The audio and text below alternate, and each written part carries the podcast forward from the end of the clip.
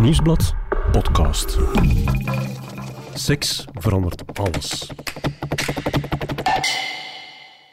Wil ik deze wel?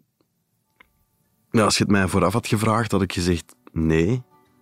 Als je het mij nadien vraagt, zeg ik ook nee. Maar op het moment zelf, tijdens die seks in een auto, kwam er niks. Ik kon enkel denken, wat is hier in godsnaam aan het gebeuren? Een nee is een nee. Nee, Jawel. Als een vrouw een grens trekt, moet je die respecteren. Maar wat als de rollen omgekeerd zijn? Als de man zich meegesleurd voelt, zijn het dan ook ongewenste intimiteiten? nee, Jawel. Ik ben Johan Terrein en deze podcast gaat over seks. Over dit, maar vooral ook over dit. Over hoe je seks beleeft in je hoofd. Uiteindelijk kan alleen jij dat weten. En dat maakt het net zo fascinerend. Eigenlijk is seks een spiegel die van alles vertelt over jezelf en je relaties. En de vrouw die ons die spiegel voorhoudt is relatietherapeute Rika Ponet. Zij neemt ons mee naar haar praktijk, kom binnen. waar ze de meest intieme dingen hoort. En na al die jaren is er voor Rika één rode draad die door al die verhalen loopt. De mens zingt het, seks verandert alles, maar dat is uiteraard ook zo. hè. Seks verandert alles. Om niet uit het bed te praten, geeft ze deze echte mensen uit haar praktijk een andere naam en een andere stem. Ongewenste intimiteiten. Eh, ik denk dat het een beetje een hot topic of the day is geworden ondertussen, eh, sinds MeToo op de proppen kwam. Maar krijg je daar ook vaak mee te maken in jouw praktijk? Mensen melden zich daar niet specifiek mee aan, maar er wordt heel vaak naar verwezen. Hè. Zowel mannen als vrouwen hebben ervaringen rond seksualiteit die niet aangenaam zijn. En dan, ja, dan valt dat allemaal eigenlijk onder die noemer. Eh, Zowel binnen bestaande relaties, maar ook daarbuiten. Eh, vaak zie je dat dingen die niet goed lopen in een bestaande relatie, zeker ook kunnen samenhangen met traumatische ervaringen die ja, die mensen op café of ehm, in andere contexten meedragen. En die ehm, inderdaad samenhangen met seksen. Ja. Christophe is een gepassioneerde leerkracht van 43 jaar. Later ingestapt na een carrière-switch, boordevol enthousiasme aangekomen op zijn eerste school en zo iemand die direct goed in de groep ligt. Heel goed zelfs. Althans toch bij één bepaalde collega. Het valt Christophe op dat Barbara hem vaak aanraakt, flirterige opmerkingen maakt, hem veel berichten stuurt ook, zelfs over haar privéleven en haar seksuele problemen. Christophe gaat er niet al te veel op in, maar op een personeelsfeestje wordt hij overrompeld. Ze trekt hem mee naar de toiletten waar ze beginnen zoenen. En ze belanden uiteindelijk samen in de auto en hebben seks. Dus Christophe komt bij jou. ja. Wat voor iemand is hij? Christophe is een eh, gescheiden veertiger. En ja, het verhaal ging als volgt. Hij is eh, vrij recent van werk veranderd. Heeft een hele carrière-switch gemaakt. Werkte voorheen in het bedrijfsleven. En heeft eh, beslist om daar volledig mee te kappen, om daarmee te stoppen. En staat nu in het onderwijs.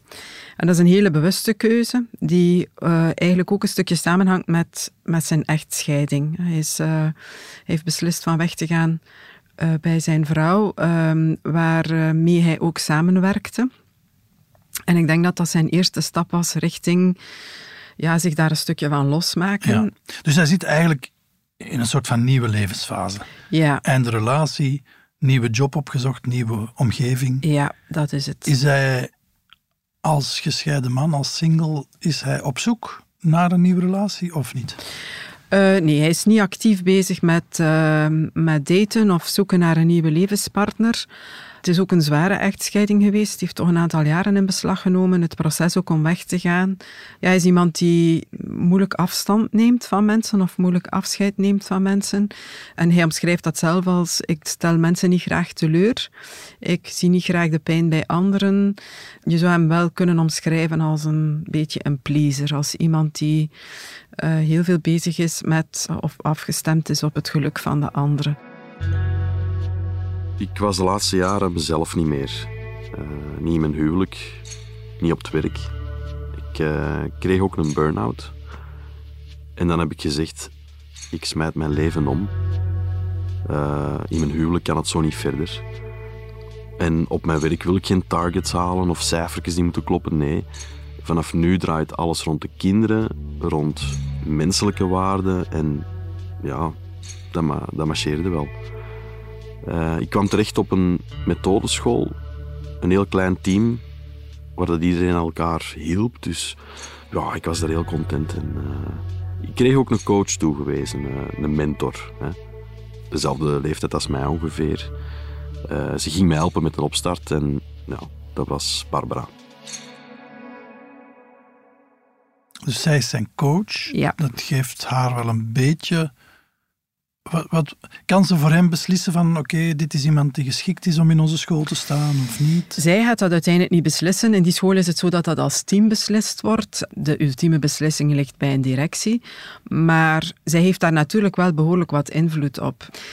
Ja, dat is ook logisch. Hij staat al heel lang in die school, krijgt daar ook veel waardering, erkenning uh, voor de waarde die zij heeft in die school. Hij is een nieuwkomer, dus zijn positie is daar op dit moment nog altijd onzeker. In die zin ja, kan je zeker zeggen dat daar een stuk een hiërarchische relatie is. Dat, uh, ze doen eigenlijk exact hetzelfde, zijn gewoon collega's. Maar um, ja, waar hij nu staat, uh, is zij toch wel zijn meerdere, als je het zo kan omschrijven. Oké. Dat is de context. Ja. Nu het verhaaltje. Want er komen ongewenste intimiteiten aan te pas. Ja. Dus op een uh, bepaald moment, dus die werken vrij nauw samen. En wat hij wel al gemerkt had van bij aanvang, zij is getrouwd, maar zit in een niet zo gelukkig huwelijk. En dus de eerste maanden uh, als zij samenwerken, uh, merkt hij heel snel dat zij ook na de werkuren heel vaak WhatsAppt, mails stuurt. En dat dat zeker niet altijd over het werk gaat. En dat dat ook heel vaak dingen zijn die ze deelt die over haar privéleven gaan. Als dus ze zoekt een soort intimiteit op met hem. Ze, ze zoekt inderdaad een soort van connectie met hem op die uh, toch buiten het werk valt. Ja. En aanvankelijk vindt hij dat nog wel aangenaam, omdat dat zo'n beetje met, ja, alles met wat humor gebeurt en uh, dat dat uh, allemaal er nog vrij licht aan toe gaat. Maar na verloop van tijd um, ja, worden die berichten toch ook wel talrijker, dwingender en ook ernstiger. Ehm, ja, ze deelt al maar meer dingen, onder andere ook over haar seks seksleven met haar partner, uh, waardoor ja, hij zowel het gevoel krijgt dat dat niet helemaal meer gepast is. Hè, dat dat ergens zit waar hij het liever niet zou hebben. Dus voorlopig blijft het bij een soort van ja, aanwezigheid die wat intruding is, wat ja, uh, binnendringt. Die wat te veel binnendringt. Hij reageert daar ook eens op, maar zij doet daar niets mee. Hè. Zo in de stijl van, op een bepaald moment stuurt hij ook een bericht van ja, dat hij toch liever heeft dat, dat ze dat tijdens de dag bespreken of Ja. tijdens de momenten die, daarop voor, die daarvoor voorzien zijn. Uh, maar zij gaat daar niet, uh, op dat moment niet verder op in. Nu, na of rond kerst is er dan een, soort van personeelsfeestje op school en daar ja, gebeurt dan iets meer. Ze belanden zo heel klassiek, uh, ze hebben allebei wat gedronken op dat feestje, uh, in de toiletten en daar uh, begint zij hem eigenlijk te zoenen. Hij gaat daarin mee en ze belanden uiteindelijk ook in haar wagen waar ze ook seks hebben en waar er dus ook meer van komt. Hmm. Ja, het was precies een film of zo.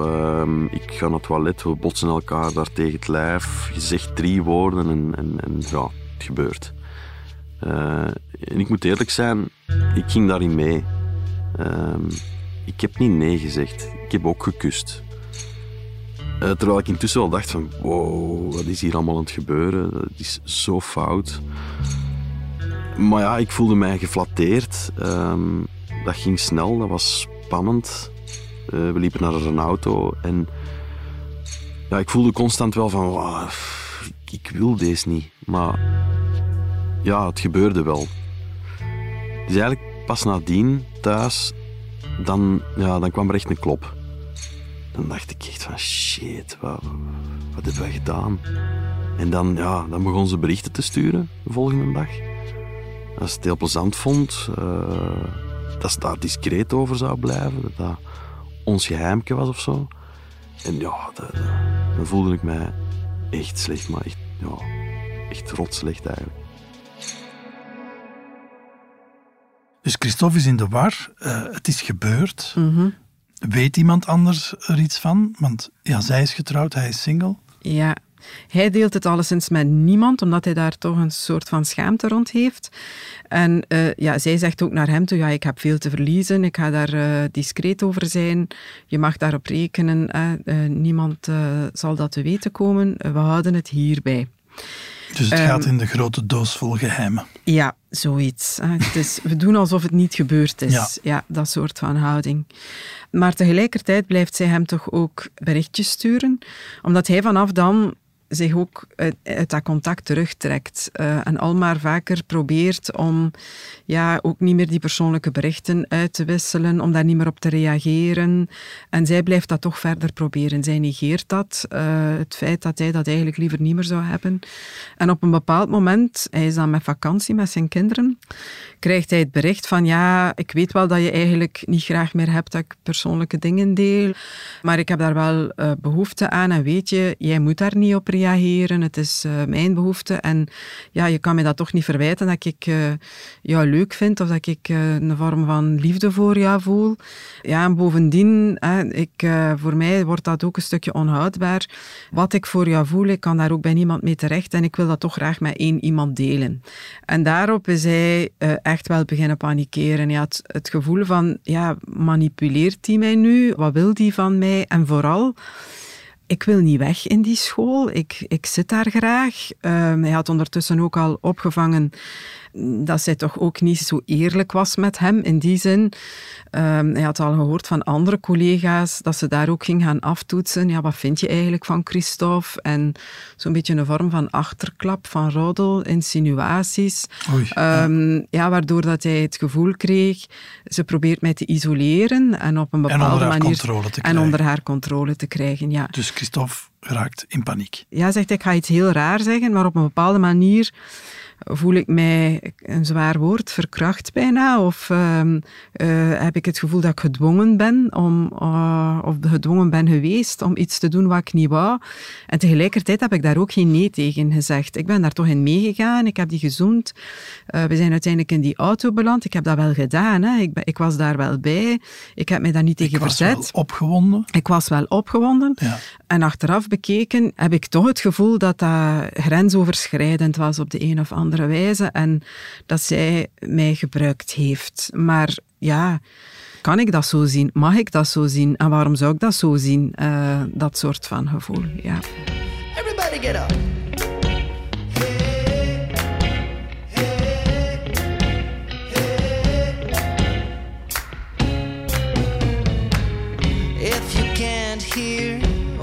Trying to say, if you can't read from the same place. Maybe I'm going deaf, maybe I'm going blind, maybe I'm out of my mind. Okay, now she was close, tried to domesticate you, but you're an animal, baby, it's in your nature. Just let me liberate you. You don't need no takers. That girl is not your maker,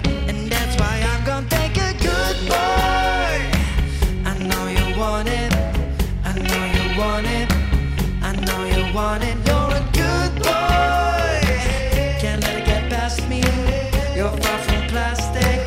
About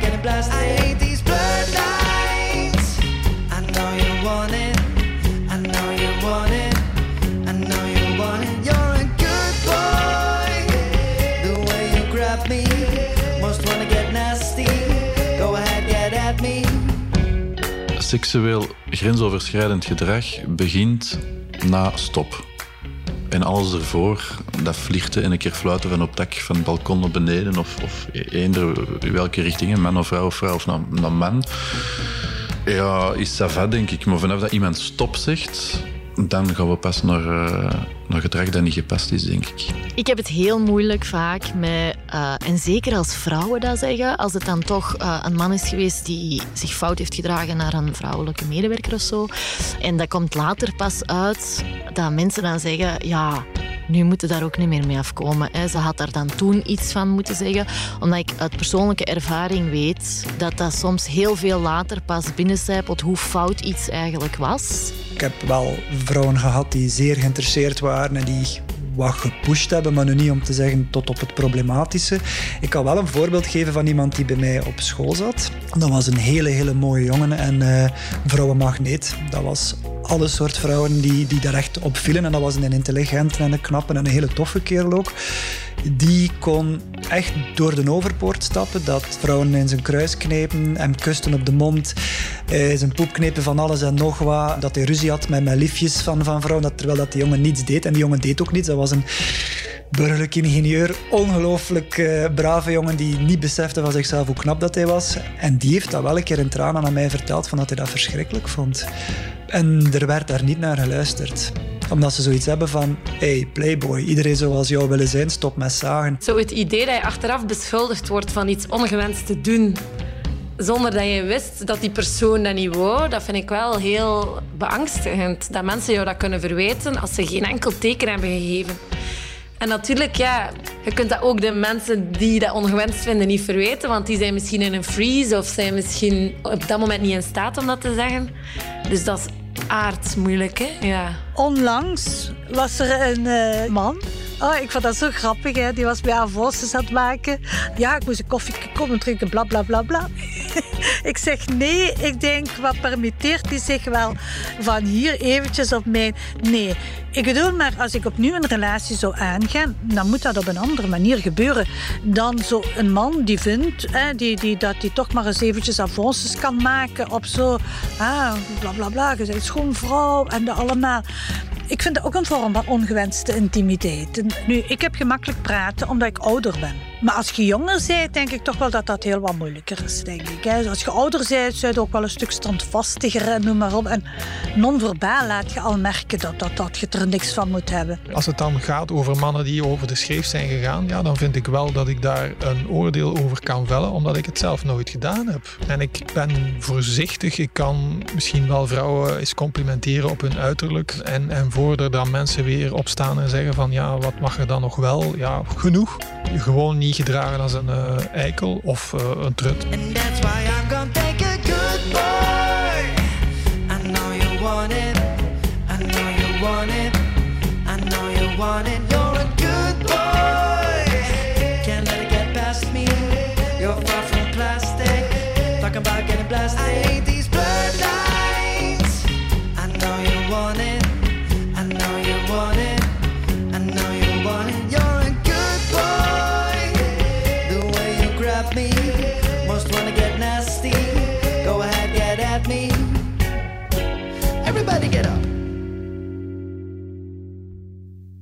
Zei daarnet dat uh, Christophe een moeilijke scheiding achter de rug heeft. Hoe is dat precies gelopen? Hij is een aantal jaren, uh, toch wel een jaar of twintig gehuwd geweest. En dat was een moeilijk huwelijk in die zin dat dat een hele dominante, zo omschrijft hij het, hè, want ik heb ze nooit samen gezien, maar dat dat een hele dominante vrouw was. En ja, heel jaloers ook, heel bezitterig. Hij deed een stuk het commerciële werk, in, want ze hadden een gezamenlijk een bedrijfje. En elk contact met klanten, uh, ja, daar was hij altijd heel extreem rond. Hij moest al eens gaan lunchen met een vrouw en dan zij achtervolgde hem. Um, een hele jaloerse, bezitterige vrouw. Omdat hij ja, enorm veel schrik heeft voor conflict, mm -hmm. trok hij zich daar al maar meer uit terug. Of probeerde hij dat te vermijden. Hè, dat zij zo jaloers reageerde of bezitterig reageerde of boos werd omwille van dingen die hij deed.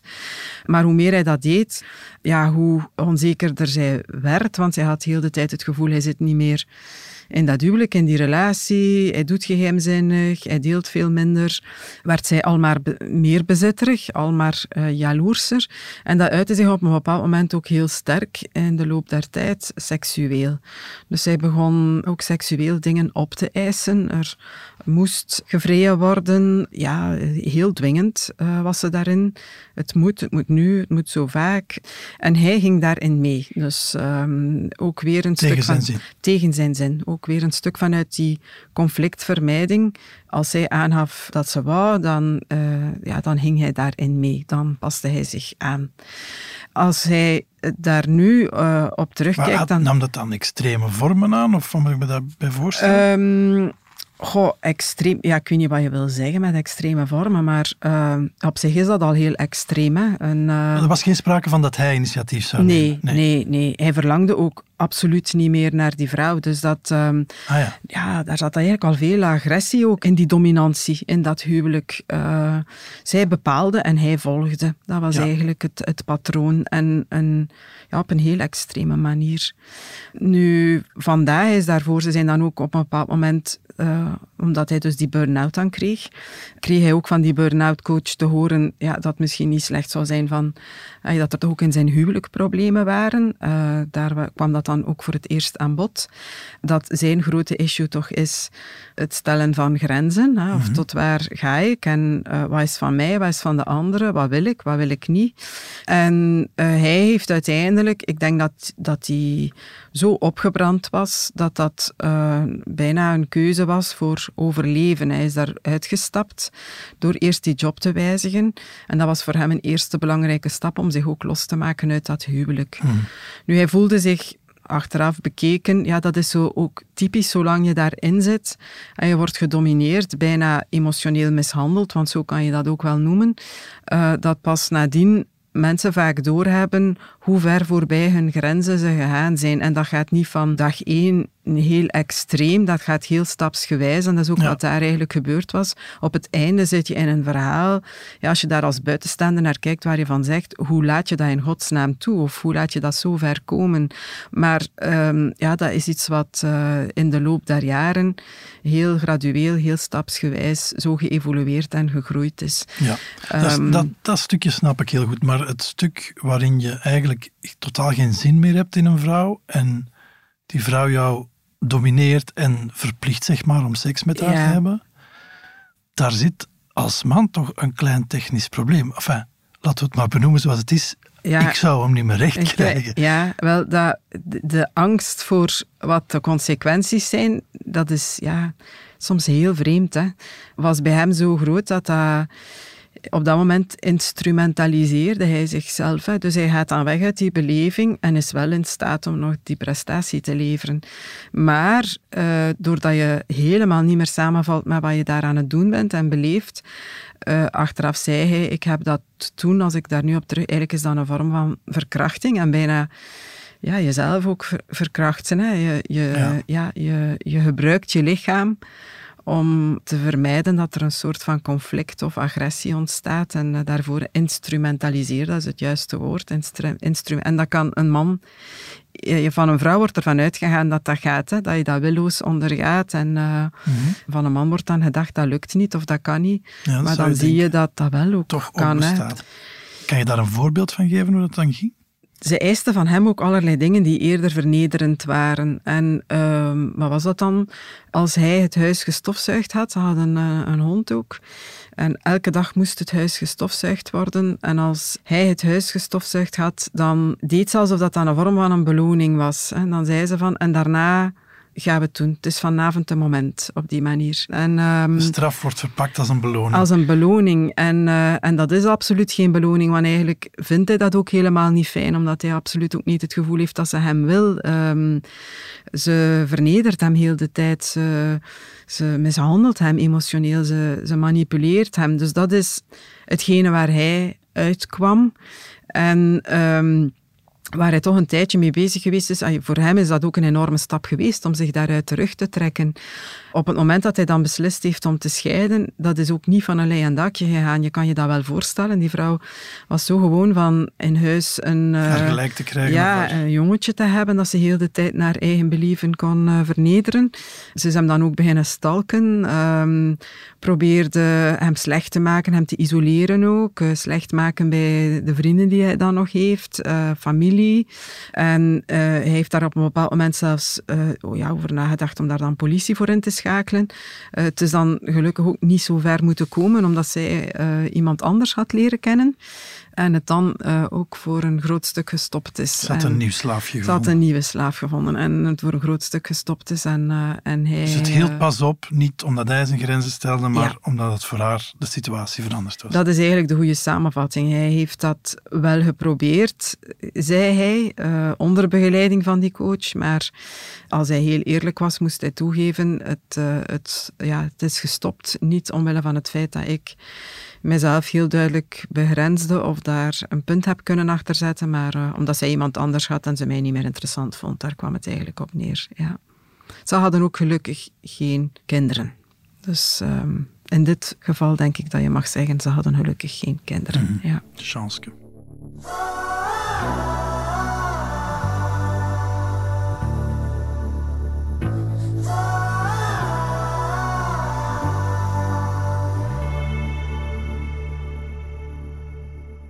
Christophe heeft het dus duidelijk moeilijk met, uh, met grenzen stellen, maar laat me toch even deze vraag stellen. Kan er wel sprake zijn van ongewenste intimiteit als hij geen nee heeft gezegd? Het gaat hem, um, ja, puur juridisch uh, kan je dit niet onder de noemer ongewenste intimiteiten of strafbare feiten of wat dan ook nee. zetten. Zeker niet. Uh, dat gaat, uh, ja, als je het van op een afstand bekijkt, over twee volwassen mensen die allebei wat gedronken hebben en op dat moment aan het zoenen raken en, en seks. En hij gaat vrijwillig mee naar die auto en uh, seks heeft met die vrouw. Als je dat emotioneel benadert, ja, dan snap ik heel goed wat zijn beleving daar rond was. En dat toont ook heel mooi aan dat ja, wat dan de betekenis van consent is, hè, mutual consent. We hebben er allebei mee toegestemd of we zijn er mhm. allebei in meegegaan. Dat ergens in meegaan, uh, dat dat niet altijd ook daarom een doorleefde keuze is. Hè. Dat je soms ook vanuit een vorm van overweldigd zijn ergens in meegaat, waar je achteraf gezien voor jezelf rond ervaart. Ja, ik ben daarin meegegaan en eigenlijk wou ik dat niet. De vraag is dan toch ook, had Barbara het kunnen weten dat hij het niet wou?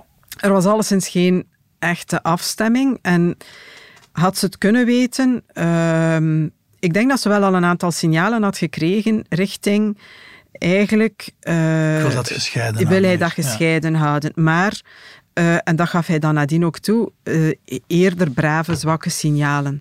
En ja. zij is dan opnieuw een type vrouw die denk ik een wat krachtiger signaal nodig heeft. Eerder een, een dominantere, doorzettende vrouw. Maar ze en had hij... al zijn berichten een beetje genegeerd daarover, ja. hè? Ze had al gedaan alsof die niet bestonden. Ze bleef berichten sturen in de Ja. privésfeer. Ze is uh, heel erg gefocust op haar doel, op datgene wat zij wil, Ja. op haar behoefte. Uh, dat, dat is heel duidelijk dat er aan haar kant weinig afstemming is op, ja, wil hij dat wel? Wat zijn zijn behoeftes? Uh, Maar ik, vraag me gewoon af, kun je dan wel zeggen dat zij zijn grenzen respecteert? Eh, het probleem is bij Christophe dat er geen grens is. Ja. Een kleintje misschien. Hij heeft het Een- toch gestuurd. ja. Ik wil dit eigenlijk niet. Een- ik wil een- dit uit elkaar houden. Een braaf bericht. Hè, van, Ja, ik zou liever hebben dat, nog niet eens van ik wil niet. ik Want ben hij nu even die- zijn verdediging aan het opnemen. hè. absoluut. En het is ook niet dat hij iets fout heeft gedaan. Hè. Hij heeft dat inderdaad aangegeven. Maar zoals ik heel vaak zie, als mensen ehm, het heel moeilijk vinden om grenzen aan te geven, dan vinden ze het al een enorme stap als ze een eerste keer het dan wel doen. Hè. Een bericht sturen in de zin van, hè, want hij is heel conflictvermijdend, dat jaagt bij hem eigenlijk al zijn angst voor conflict enorm aan. Dus hij stuurt dan effectief een lief bericht van ja, ik heb mijn rust nodig en ik geef er toch de voorkeur aan hè, om eh, dingen vooral tijdens de dag te bespreken. Maar zo nogal een omvloerste boodschap. Niet zo in de taal van ik wil dit niet en ik zet mijn WhatsApp s'avonds niet meer aan bij wijze van spreken. Of ik bekijk die berichten niet meer. Want dat verwart mij of dat maakt mij veel te moe en ik heb mijn rust nodig. Zoiets.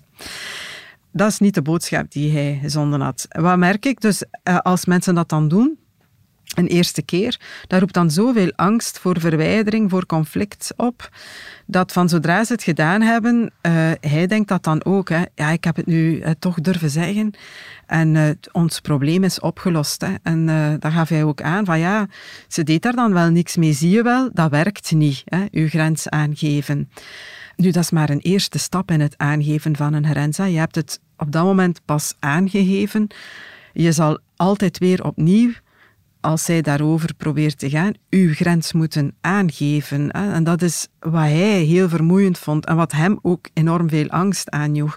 En wat ik ook vaak zie als mensen dat één keer hebben gedaan, dan proberen ze zo nadien het is precies of dat ze dat dan willen goedmaken. Zo, uh, ja, ik wil terug een beetje naar het vriendschappelijk contact. Van zodra ze voelen dat er te veel verschil is of te veel afstand is, ja. oei, die gaat toch niet kwaad zijn op mij, probeert hij dat dan via een ander weg zo wat, ja, terug de, te smeren, zo, ervoor te zorgen dat, dat we toch terug oké zijn. Hè. Het is alsof dat hij zich al schuldig voelt op het moment dat hij aangeeft, ik, um, ik wil dit niet. Um, er zit veel nuance in, hè? maar hoe kan je ja. dan goed je grenzen stellen? Je grens aangeven, dat is niet één keer onder bedekte termen communiceren. Ik wil dit niet of uh, ik heb mijn rust nodig. Dat is heel duidelijk aangeven. Voor mij werkt dat niet. Durf dat ook echt te benoemen. Hoe dat je dat beleefd hebt, hoe dat je dat ervaren hebt. Daar had hij ook schrik voor het gaat uitkomen. Wie weet dat tegen wie gaat ze dat vertellen. Je zegt eigenlijk, hij moest een beetje de verantwoordelijkheid mee opnemen voor ja, wat er gebeurt. absoluut. Dus uh, dat, dat, dat mee opnemen en dat gedrag ook dragen. Zijn eigen gedrag eigenlijk niet alleen verantwoordelijkheid daarvoor opnemen, maar dat ook zien, ik ben actor in dat verhaal. Hè. Ik ja. ben niet alleen slachtoffer. En dan, dat is ook een vorm van empowerment. Dan zie je ook, ja, weet je, ik kan dat verhaal meesturen. Als je jezelf altijd alleen maar ziet als het slachtoffer of de krachteloze partij in dat verhaal, wat hij nu eigenlijk heel de tijd ook deed, ja, dan zie je ook het verder verloop van dat verhaal uh, uzelf ook in die rol. En door uh, ja, veel meer in die rol van actor te gaan staan, ik was daarbij, dat is gebeurd, oké, ik heb daar een slecht gevoel bij achteraf. Zo'n dingen gebeuren nu eenmaal tussen volwassen mensen, en dat je soms met iemand naar bed bent gegaan en dat je daar nadien slecht bij voelt. Dat is het einde van de wereld niet. Uh, ik heb nu het recht en de mogelijkheid, en ik heb niks verkeerd gedaan, om te zeggen tot hier en niet verder, en hier stopt het voor mij. Het grote inzicht hier was vooral het is niet met één keer aan te geven. Hè. Als je één keer een grens aangeeft, dan staat ze er nog niet. Je hebt ze dan eigenlijk inderdaad als een krijtlijn getekend. Maar um, de grens is er maar als de andere ook voelt dat die grens niet overschrijdbaar is. En ja. dat kan maar als je ook echt aan die grens staat. Allee, als, daar, als je die ook bezit, als je, dat, als je je persoonlijke ruimte ook echt inneemt. Dus eigenlijk blijven doen tot je weet dat tot de andere je voelt dat de an, En de ja. andere zal stoppen. Hè. De andere zal stoppen. Maar je zal die grens moeten blijven aangeven tot de andere stopt. Dat is wat echt een grens aangeven is.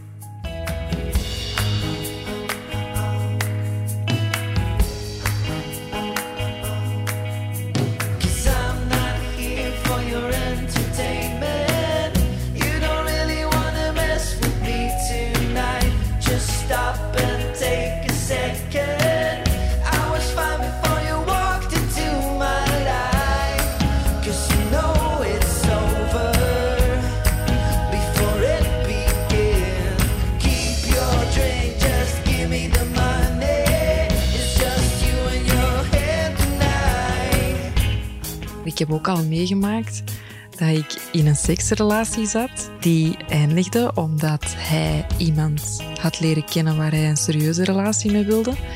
En ik bleef hem opzoeken. En telkens als ik hem terugzag, was die goesting zo groot dat ik wel een paar keer toch avances heb gemaakt, geprobeerd van ja, kom nog één keer, wat denkt? En dat is nu toch nog niet zo serieus met die vrouw. Zouden we niet? Want dat was fantastische seks. Dus ik kon dat moeilijk lossen. En hij heeft toen een paar keer nee gezegd. En ik heb mij daarna zo ongelooflijk geschaamd dat ik toch ben blijven proberen. Ja, ik was mij toen niet echt heel bewust van... Goh, een nee ben een man. Ik neem dat dan blijkbaar toch niet zo serieus. Terwijl ik het omgekeerd wel heel serieus neem als een man mijn nee niet hoort. een hele harde nee durven heel veel mensen niet te zeggen. Dus ik vind het eigenlijk een heel goed idee dat, dat je moet gaan voor een hele harde ja in plaats van een hele harde nee. Als begin twintiger zo homokoppels die zo uit zijn op een trio. En wat dat wel ooit gebeurd is, en ik weet wel dat ik toen heel, heel raar was, maar aan de ene kant heb ik zoiets van, heb ik dat nu zelf gewild of niet? Maar dat was, er is daar een trio van gekomen. En als dat gedaan was, heb ik mij zo slecht gevoeld. Voelde mij vuil. Ik heb die echt buiten gesmeten. En ik ben echt volledig beginnen flippen, ik weet dat nog. Ik denk dat dat misschien zo wel hetgene is dat, dat misschien dichtst in de buurt komt. Terwijl die hebben mij niet verplicht, die hebben mij niet verkracht, die hebben eigenlijk niets verkeerd gedaan. Maar ik denk dat ik zoiets had van... Ah ja, die hebben interesse. Ah ja, die hebben een drank gekocht. Ah ja, nu moet ik dat wel doen. Een beetje dat. Wie is er daar de schuldige? Ben ik het? Zijn zij het? Geen idee. Maar ik denk dat veel jonge vrouwen het nog niet volledig doorhebben wat er eigenlijk aan het gebeuren is. Zichzelf nog niet genoeg kennen om te beseffen van hé, hey, ik wil dit wel of ik wil dit helemaal niet. En zeer angstig zijn om onnozel, ondankbaar, onhandelbaar eigenlijk gelabeld te worden. En ik denk dat dat het vooral is. Dat ze zoiets hebben van, oh ja, dan moet ik dat wel doen, want anders gaan ze me onvriendelijk vinden. Um, en ik denk dat ik dat ook had op dat moment. Het is gewoon anders en gevoeliger. En ik denk voor een man nog moeilijker om aan te geven van dit is aan het gebeuren. Want je hebt nog minder vangnet rondom je dat je gaat geloven. Um, daar zijn eigenlijk geen, geen scripts voor of geen, geen woorden voor. En je weet gewoon op voorhand, mensen gaan me niet geloven. Dus dat maakt het allemaal zo gevoelig. In de maatschappij wordt wel verwacht dat mannen, het typische mannelijke model, een man heeft altijd zin in seks. Een man moet altijd kunnen presteren en liefst zo lang mogelijk. En ik heb het ook al gehad als ik op een feestje was. Er kwam een vrouw naar mij die was mij aan het betasten. Ik heb, ik mij persoonlijk nog nooit zoveel gevoeld. Ook naar mijn collega's gegaan als een wow, what just happened? Nu, ik had heel duidelijk nee gezegd. En die vrouw die beantwoordde dat van, ja maar, zijn een homo of zo? Of, ik ben toch een mooie vrouw? Ik zei, ja nee, één, ik heb daar geen zin in. Twee, ik heb een vrouw. Ik heb een, ik heb een kind. Ik heb hier geen zin in. En die bekeek mij ook echt van, ja, wat is er verkeerd met jou?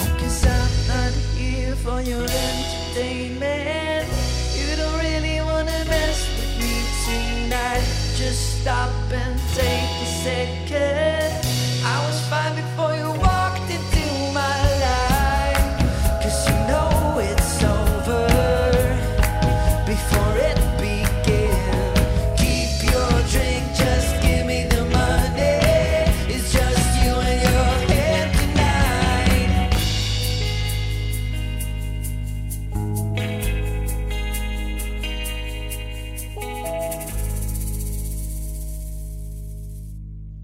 Relaties op het werk. Klopt het dat dat eigenlijk het stomste is wat je kan doen? op het werk, ja, mensen komen samen. Hè. In elke omgeving waar mensen samenkomen, en ik denk dat uh, het werk er één bij uitstek is, uh, zullen er relaties zijn. Altijd opnieuw weer gaat het over waar dit verhaal over gaat. Hè. Uh, is er sprake van machtsmisbruik? In welke mate wil je wat er gebeurt? geef je daarin voldoende... Ja, is er afstemming? Hè? Dat is het. En maakt het soms dingen complex? Zeker, maar ja, dat is dat zijn ook andere relaties op het werk. Hè. Ik denk, uh, en dan maken mensen keuzes die goede keuzes zijn. Dat heb ik al zo vaak gezien. Dan gaat de ene elders werken of op een ja. andere afdeling. En er zijn wel wat bedrijven die daar policies rond hebben, maar je kan dat niet reguleren. Zo eenvoudig is dat. Overal waar mannen en vrouwen samenkomen, of mensen court, zal je ook liefdesrelaties hebben, dingen. intieme relaties hebben. Ja, absoluut. Ja. Zeker op personeelsfeestjes.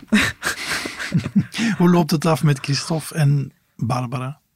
Ik denk voor Christophe goed. Uh, ja, Barbara, dat weet ik dat niet. Weet maar, niet. Nee. Ze is uiteindelijk gescheiden, dat heeft hij mij nog wel laten weten. Dus uh, dat zat dus duidelijk niet goed in dat huwelijk. En ze is hem nadien ook wel nog uh, blijven wat insinuerende berichten sturen. Mhm. Mm -hmm. Maar voor hem was dat echt absoluut iets waar hij niet meer opnieuw naartoe wou. wat hij absoluut niet zag zitten. En hij is blijven die grens aangeven. En dat was de ja, hetgene wat uh, hem toch wel heel erg versterkt heeft, denk ik, ook in andere contexten om aan te geven, dit wil ik of dit wil ik niet. Dus uh, hij is blijven die berichten sturen en het is daardoor ook, zoals ik ook dacht dat het zou zijn, een heel stuk rustiger geworden. Dus hij is er uiteindelijk ook mee gestopt met... Nu zwijgt Barbara. Ze zwijgt niet, maar met hem in de persoonlijke levenssfeer uh, ja, lastig te vallen, zullen we maar zeggen. Ja. ja. En is hij op de school kunnen blijven werken? Zijn ze nog collega's ook? Ja, en dat was het mooie. Ik denk, uh, uiteindelijk was dat zijn grootste angst. Hè? Deze nieuwe stap in mijn leven. Ik doe dit graag, dit is echt dat wat wou ik hij wil. niet verliezen. Dat wou je absoluut niet verliezen. En, um, en dat maakte ook dat uh, al die angstige scenario's in zijn hoofd, en misschien ook dat dat feit ook gebeurd was, hè? dat hij effectief ook mee naar die wagen is gegaan en dat seksueel contact gehad heeft, dat verhaal is kunnen blijven. En daar was hij heel blij mee, heel dankbaar voor. Ja.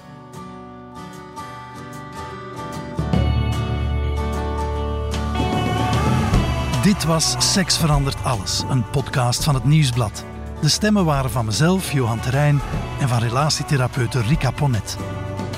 De muziek kwam van Pieter Schrevens en de montage gebeurde door Benjamin Hertogs van House of Media. Dank ook aan de Love Voices voor het delen van hun persoonlijke liefdesverhalen. De productie was in handen van Kaatje de Koning, Joni Keimolen en Bert Heijvaart.